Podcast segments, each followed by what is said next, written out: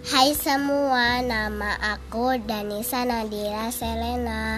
Aku sekolah di S SD Meksiko 05 pagi, kelas 1B. Aku mempunyai cita-cita ingin menjadi dokter anak karena aku ingin agar anak Indonesia bisa tumbuh sehat semua dan agar bisa mewujudkan cita-citanya. Terima kasih.